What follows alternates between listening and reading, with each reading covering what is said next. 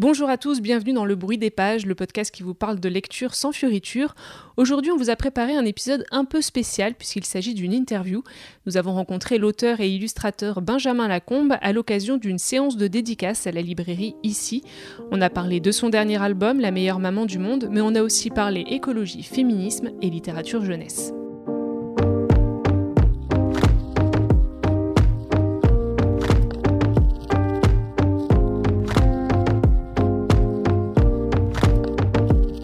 Bonjour, je m'appelle Benjamin Lacombe, je suis auteur et illustrateur euh, en jeunesse et en livres illustrés pour plus grands. Votre actualité cette année, c'est entre autres la sortie de l'album La meilleure maman du monde, écrit avec Sébastien Pérez aux éditions Margot, où vous racontez avec beaucoup de poésie la maternité chez les animaux.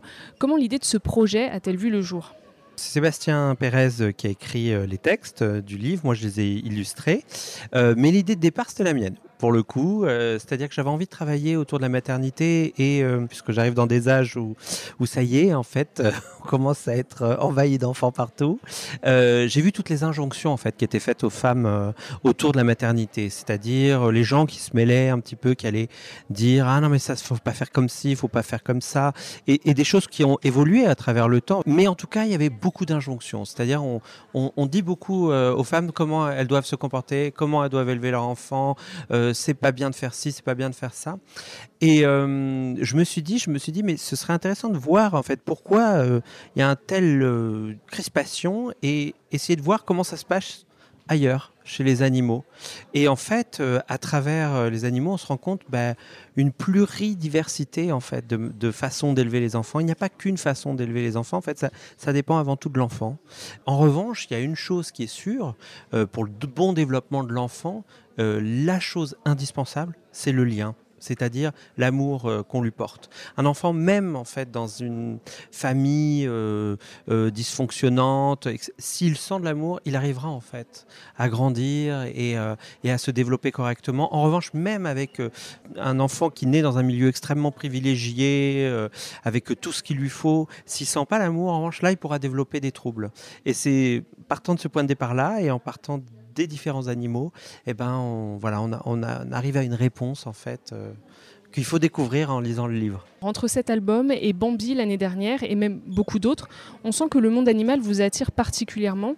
Qu'est-ce qui vous touche chez les animaux? J'ai toujours aimé euh, les animaux, j'en ai toujours dessiné dans tous mes livres, j'ai fait une quarantaine de livres, il n'y a, pas un livre sans animaux. En revanche, c'est vrai qu'avec Bambi et euh, une petite série qui s'appelle Sherlock, c'était la première fois où il n'y avait pas d'humain. C'est-à-dire que l'animal était en premier plan, c'était le, personnage principal. C'est vrai que quand j'ai commencé à travailler, j'ai travaillé beaucoup autour de la figure humaine, autour euh, euh, des expressions, de tout ça. Et mon dessin, c'est un dessin euh, qui va pas reproduire une réalité exacte, mais qui va être une réalité incarnée. Je ne vais pas faire des proportions hyper réalistes, en fait. Je vais avoir des proportions qui vont exacerber les éléments qui m'intéressent, en fait, dans les faciès, dans, les formes, même dans la façon dont dessiner la nature. Et euh, c'est vrai que du coup, j'y suis venu petit à petit, mais c'est passionnant parce qu'évidemment, il y a un nombre de formes, de textures, de poils, d'aspects à traiter. Et en particulier, par exemple, dans ce livre, La meilleure maman du monde, il y a, de tout. Il y a le monde aquatique, il y a, des mammifères, euh, il y a des, euh, des arachnides, il y a enfin voilà, il y a plein de choses à, créer et c'est passionnant. En fait, le dessin, c'est formidable parce que c'est un moyen aussi d'apprendre, de découvrir, d'apprendre, de, dessiner plein de choses différentes. Est-ce que dans ces albums, il y a aussi une portée écologique? Il y a une portée écologique, bien sûr, parce que euh, évidemment, quand on commence à parler d'espèces, euh, il y a des espèces qui, qui, tendent à disparaître. On est dans une phase d'extinction là, de masse. Il y a beaucoup d'animaux que je dessine maintenant. Ça se trouve, euh, dans quelques années, ils n'existeront plus. C'est quand même la réalité du monde dans lequel on vie, euh, où tout ça s'est extrêmement accéléré euh, ces 50 dernières années. C'est terrifiant. Euh, quand on va à la Grande Galerie de l'Évolution à Paris, on voit qu'en fait, il y, a plein d'espèces qui ont déjà disparu. et puis même, tout à chacun peut se rendre compte de ça. C'est-à-dire que moi, je dessine très souvent des papillons dans mes livres. On en voit très peu maintenant des papillons dans la campagne, partout. Euh, moi, quand j'étais petit, j'en voyais partout des, papillons et c'est déjà un signe qu'on peut voir euh, tout à chacun ici en France. Que ce soit Bambi ou Le Magicien d'Oz, tous ces albums ont un message politique qui est puissant. Est-ce que c'est aussi ce qui vous intéresse dans ces histoires, la seconde lecture que les adultes peuvent en avoir? C'est vrai que quand je choisis euh, un texte, il faut qu'il me résonne en moi, qu'il me touche pour une raison ou pour une autre, par l'univers qu'il traite, mais évidemment avant tout par euh, les problématiques en fait qui soulèvent. J'ai créé cette collection Les classiques illustrés parce que je trouve que un livre devient un classique parce qu'en fait il résonne à travers le temps, à travers les âges et les cultures, parce que ce qu'il porte en lui est universel, parce que les problématiques qu'il traite dépassent l'époque ou l'auteur qu'il a écrit. Et ça c'est formidable parce qu'évidemment finalement il résonne à travers les, époques différemment, euh, mais les, problèmes, les problématiques qu'il soulève sont toujours là. Et c'est vrai que la problématique, par exemple, de Bambi, c'est-à-dire euh, les résurgences qu'on peut voir encore de nos jours de racisme, euh, de xénophobie, d'antisémitisme, malheureusement, c'est quelque chose qui est résurgent, qui vient tout le temps. Et là, reprendre ce, livre-là et mettre en éclairage en fait la raison pour laquelle il a été écrit par son auteur, euh, qui se sentait traqué, qui, a décidé en fait d'utiliser euh, effectivement les cerfs, les biches pour traiter en fait de cette question d'être apatride. Je trouve que aujourd'hui, avec ce qu'on vit, la crise des migrations, euh, les remontées d'antisémitisme, c'est plus que jamais d'actualité. Et c'est incroyable en fait de voir en fait la force euh, que peut avoir la métaphore et la parabole, euh, parce que c'est ça en fait dont, traitent tous ces classiques. Parce que malheureusement souvent, quand ce sont des sujets difficiles comme cela, les gens ont envie d'être divertis. Donc en fait, ils, ils vont pas nécessairement vers ça. Mais justement arriver à faire ressentir ce que c'est d'être traqué, d'être une figure opprimée à travers des, cerfs, des biches et puis un monde comme ça de la forêt. Je trouve que ça, c'est très très fort. À mon sens, deux livres sont très avant-gardistes sur le féminisme, euh, Grimoire d'une sorcière et Frida. Quel regard portez-vous aujourd'hui sur ces œuvres? C'est amusant parce qu'il il faut toujours replacer le moment où ils sont faits. C'est-à-dire que Généalogie d'une sorcière, euh, il est paru en 2008, euh, donc ça fait quand même 13-14 euh, ans maintenant. À l'époque, il n'y avait pas eu le bouquin de Mona Chollet, il n'y avait pas eu les bouquins de Pénélope Bagieux, il n'y avait pas eu tous ces livres-là qui traitent de la figure de la sorcière différemment. Et quand je l'ai sorti, j'ai eu beaucoup de mal en fait. J'ai heureusement trouvé une éditrice qui a disparu depuis, qui s'appelait Françoise Matteux, qui m'a suivi parce qu'à l'époque, des sorcières qui n'étaient pas des vieilles femmes avec des furoncles et des chapeaux pointus, il n'y en avait pas. C'est-à-dire qu'en fait, la figure de la sorcière dans la littérature de jeunesse, c'était ça. C'est-à-dire, c'est une vision réductrice, en fait, patriarcale, d'une femme qui, lorsqu'elle est instruite, lorsqu'elle dérange les hommes, on va la présenter laide, on va la présenter euh, méchante, on va la présenter... Parce qu'en fait, en gros, quelque part, ce dont je me suis rendu compte, parce que là je retravaille maintenant encore sur les sorcières pour un prochain livre, ce qui réunit toutes les sorcières de toutes les époques et de toutes les cultures, c'est une chose. C'est pas qu'elles sont vieilles, c'est pas qu'elles ont des chapeaux pointus, c'est pas qu'elles montent sur des balais, c'est pas tout ça parce que bon, Lilith elle monte pas sur des balais et tout. C'est qu'elles n'ont pas de mari. C'est ça en fait, le lien de toutes ces femmes. Et ça montre bien en fait la raison pour laquelle en fait on va les dénommer comme sorcières, parce qu'en fait elles dérangent les hommes, parce qu'elles n'ont pas besoin d'eux. C'est vraiment la figure féministe par excellence. Et c'est marrant qu'elle revient maintenant, elle, ressurgit au même temps que le mouvement MeToo, etc. Parce que effectivement, ce sont euh, des femmes qui ont lutté à travers le temps, des femmes qui ont réellement été accusées de sorcières. Quand on relit les procès de Salem, c'est terrifiant en fait de voir comment on a essayé de contraindre en fait des voix de femmes qui ont voulu vivre différemment, qui ont voulu euh, s'instruire. C'est déchirant. Et c'est vrai que euh, c'est pareil quand j'ai travaillé autour de Frida. C'était une figure qui était euh, pas du tout à la mode comme c'est maintenant. Une fois de plus, depuis, il y a eu plein de livres. Là maintenant, c'est une Frida mania. ça n'arrête pas. Il n'y a, plus une année sans un livre autour de Frida. Mais quand je l'ai sorti, c'était pas du tout le cas. Et Frida, c'était juste la femme folklorique qui mettait des, fleurs dans les cheveux, qui était un monosourcil. À chaque fois, je disais, je travaille sur Frida. Ah, celle qui a le monosourcil. Il n'y avait que ça en fait. Alors qu'une fois de plus, c'était un esprit libre. Elle, elle refusait qu'on l'étiquette féministe, mais elle était profondément en fait libre et de par sa liberté, elle devient une icône féministe parce qu'en fait, elle montre qu'il y a plein de chemins. Elle est née dans une société euh, extrêmement machiste. Euh, c'est une femme artiste et quand on demande aux gens de citer des femmes peintres, ils ont bien du mal à en citer. Elle, elle est l'une des rares en fait qu'on arrive à citer. Ça montre la force en fait à la fois de son travail et du pouvoir en fait qu'elle a réussi euh, à avoir surtout par exemple sur son mari qui était lui une très très grande star. Diego Rivera, c'était un immense peintre, un peu un ogre en plus, qui, l'a caché comme ça de l'aura qu'il avait. Et à travers le temps, ça s'est complètement inversé. C'est ça que je voulais montrer aussi, c'est-à-dire euh, euh, ce livre qui dit que quelque part on peut naître euh, avec beaucoup de difficultés parce qu'elle est née, elle avait déjà la polio, ensuite elle a eu cet accident très grave. Et en fait, c'est un livre sur la résilience. C'est un mot très à la mode maintenant, mais c'est l'idée de se dire que on est avec un certain capital, mais on peut tout à fait le transformer. On peut tout à fait en fait s'en servir et ça peut devenir une force. Vous êtes régulièrement qualifié d'illustrateur jeunesse. Pourtant, on le voit là euh, pour la dédicace, il y a de nombreux adultes aussi qui lisent vos livres et qui les collectionnent même. Comment l'expliquez-vous? Moi, je ne veux pas faire des livres qui ont une date de péremption. C'est-à-dire après 5 ans, 8 ans, 10 ans, on ne peut plus les lire. Ça, ça me, ça, voilà, ça me ferait mal au cœur parce que je travaille beaucoup dessus. Donc, euh, je veux qu'on puisse les lire à plein d'âges différents. C'est pour ça qu'il y a des adultes, en fait, euh, pour lesquels ça rentre en résonance. En plus, maintenant, bon, bah, ça, c'est terrible aussi. J'ai pas mal de gens qui me disent que ah, je vous lis depuis que je suis toute petite euh, ou toute petit, ils, avaient, ils ont 25 ans, maintenant ils viennent. Et, bah, effectivement, puisque ça fait 20 ans que je fais ce métier, donc. Euh, et oui, ils avaient 5 ans. c'est plus le cas.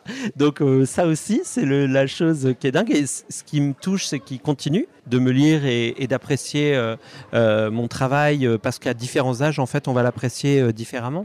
Après, pour les dédicaces, je tiens à dire qu'il faut être un adulte pour être un peu fou comme ça, pour attendre des heures, en fait, pour avoir une dédicace.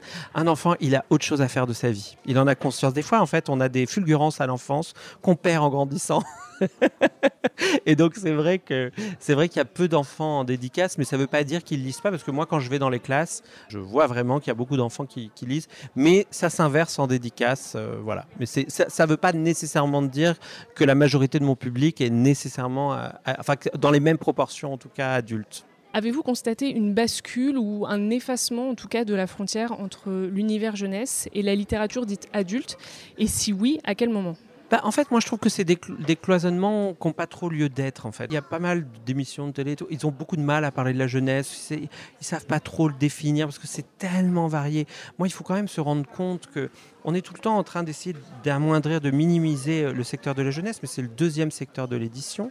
C'est l'un des premiers à l'export. C'est-à-dire que ce qui s'exporte le plus, euh, ce sont les livres jeunesse. Moi, par exemple, mes livres se vendent beaucoup plus à l'étranger qu'en France, euh, mais dans bien plus grande proportion. Et en fait, c'est une des choses qui fait rayonner la France à travers le monde. C'est-à-dire que la littérature de jeunesse et la littérature illustrée en particulier, c'est vraiment un secteur qui fait rayonner les artistes et la France dans le monde entier. Et on, je ne sais pas pourquoi ici, on, on a tendance à dire, oh, c'est de la littérature, comme si c'était inférieur à la grande littérature qui serait la littérature. Alors, c'est quoi la littérature vieillesse du coup Puisque nous, on a la littérature jeunesse? Je sais pas. En plus, ça va dépendre vachement parce que certains à un moment vont dire que Les Trois Mousquetaires, c'est un livre de jeunesse. En même temps, bon, pour d'autres, ça va être de la grande littérature, c'est dans la Pléiade quand même. Alors qu'est-ce que c'est finalement? On ne sait pas. Moi, je pense qu'en fait, euh, un livre trouve son public et je, trouve que des cloisonnements comme ça n'ont euh, pas lieu d'être, surtout pas maintenant. C'est-à-dire qu'il a pu y avoir à un moment une littérature euh, qui était très codifiée, mais je trouve que c'est varié et ce qui compte, c'est que ce soit de la littérature de qualité. Depuis quelques années, vous êtes aussi directeur de collection chez Albin Michel. Quel est votre rôle? C'est une collection que j'ai créée il y a quelques années maintenant avec euh, Lucette Savier euh, aux éditions Albin Michel avec Marion Jablonski aussi qui est la directrice. L'idée c'était de proposer des classiques en liberté. C'était l'un des points de départ, c'est-à-dire de se dire que ces classiques peuvent être tout à fait réinterprétés. Alors souvent ce sont les textes intégraux, mais parfois ils sont réécrits, euh, parfois il va y avoir euh, des adaptations. Et surtout, l'idée, c'est euh, vraiment de les traiter et que des artistes s'en emparent. Il faut qu'il y ait un lien fort, en fait, entre le texte et les artistes. C'est jamais des commandes. C'est-à-dire, c'est jamais, euh, je viens voir quelqu'un, je dis, ah, je veux que tu illustres telle chose. Je demande d'abord à, l'artiste, l'auteur ou l'illustrateur, lequel a résonné pour lui et pour quelle raison. Et du coup, forcément, il y a un lien très fort, en fait, qui s'établit entre le texte et l'artiste qui prend possession de ce texte. Et euh, ça donne, je pense, des livres euh, euh, voilà, qui ont au moins un caractère, voilà, une prise de parti graphique forte. C'est ça, en fait, qui m'intéresse. C'est ça qui relie, en fait, tous ces textes. Et l'idée, c'est d'accompagner aussi au niveau de la fabrication avec des beaux papiers, des effets de découpe. De, enfin, voilà. L'idée, c'est que l'objet et le texte et l'image correspondent entre eux et, et apportent, en fait, un nouvel éclairage et un nouveau voyage en fait. Moi, je que finalement, vous êtes un peu un touche-à-tout, puisque vous travaillez aussi sur l'animation pour les bandes dessinées de vos albums. Vous avez innové avec des techniques comme la découpe laser, qui entre-temps est devenue quand même très à la mode. Et vous avez un œil aussi euh, très photographique. Moi, je trouve que ça se ressent beaucoup dans vos dessins, avec euh, les, euh, les, perspectives que vous choisissez. Quel est votre rapport finalement entre la technologie et le dessin traditionnel? Moi, je trouve que l'un peut être au service de l'autre. C'est-à-dire que j'aime qu'il y ait toujours un rapport au réel, c'est-à-dire à la matière réelle. C'est-à-dire que les dessins en eux-mêmes, je les fais toujours avec une vieille technique, puisque c'est de la gouache et de l'huile sur papier, ou de l'encre de Chine, ou de l'aquarelle, ou du crayon. Enfin, je fais pas de dessin à l'ordinateur. En revanche, j'adore me servir des nouvelles technologies pour amener en fait des nouvelles narrations. Euh, j'ai fait de la découpe laser. Euh, on avait eu un brevet à l'époque, c'était en 2007. C'était euh, les amants papier. On avait fait une découpe laser pour la, la, couverture. Et pendant deux ans, il y en avait pas eu d'autres livres comme ça parce qu'on avait monté un brevet et c'était un moyen de rentrer à l'intérieur du livre, comme dans une porte en fait. On ajourait comme ça et c'est ça qui m'intéresse. C'est-à-dire quand la technologie, elle est au service de l'histoire, du livre. Je ne vais pas me dire, ah tiens, je vais faire un livre avec des découpes, avec 300 euh, pages de découpe. Et en fait, au final, l'histoire, elle aurait pu être racontée euh, avec un album classique, euh, elle fait deux lignes. ça n'a pas d'intérêt. Moi, ce qui m'intéresse, c'est vraiment quand ça sert en fait le propos. Et je vais essayer de me servir de tout, même du livre numérique. Alors que j'y connaissais rien, mais je me suis dit, mais ça peut être intéressant et, je l'ai utilisé deux fois dans un livre qui s'appelait L'herbier des fées et un autre qui s'appelait Les super-héros détestent les artichauts parce que c'était l'idée de découvrir un nouveau monde en fait. Et le livre numérique, ça peut le devenir parce qu'il y a l'animation, le, le, euh, le, fait qu'en fait on, on, est actif aussi euh, dans sa lecture et ça, ça, ça, m'intéressait euh, beaucoup. Donc vraiment, c'est comme ça que je perçois les choses et je trouve que c'est pas des choses forcément qui s'affrontent, mais que ce sont des choses qui peuvent vraiment communiquer en fait et amener des nouvelles façon de lire. Euh, là, par exemple, je viens de finir un livre qui sort là bientôt, qui, qui a un carrousel. C'est une technique très ancienne. Le carrousel, c'est parmi les premiers livres qui ont été faits. Il y a eu ces livres carrousel, donc c'est c'est des livres euh, comme ça, là, qui sont sur plusieurs plans. Mais en même temps, on a vachement réfléchi avec euh, José Ponce, qui est l'ingénieur papier, parce que je voulais que ce soit un vrai livre. Et donc, on a un vrai livre fermé, avec un carton, avec, et qui est un peu contraire au carrousel. Donc du coup, on, a créé une structure en étoile pour qu'il puisse s'ouvrir, ce qui est une nouveauté technologique.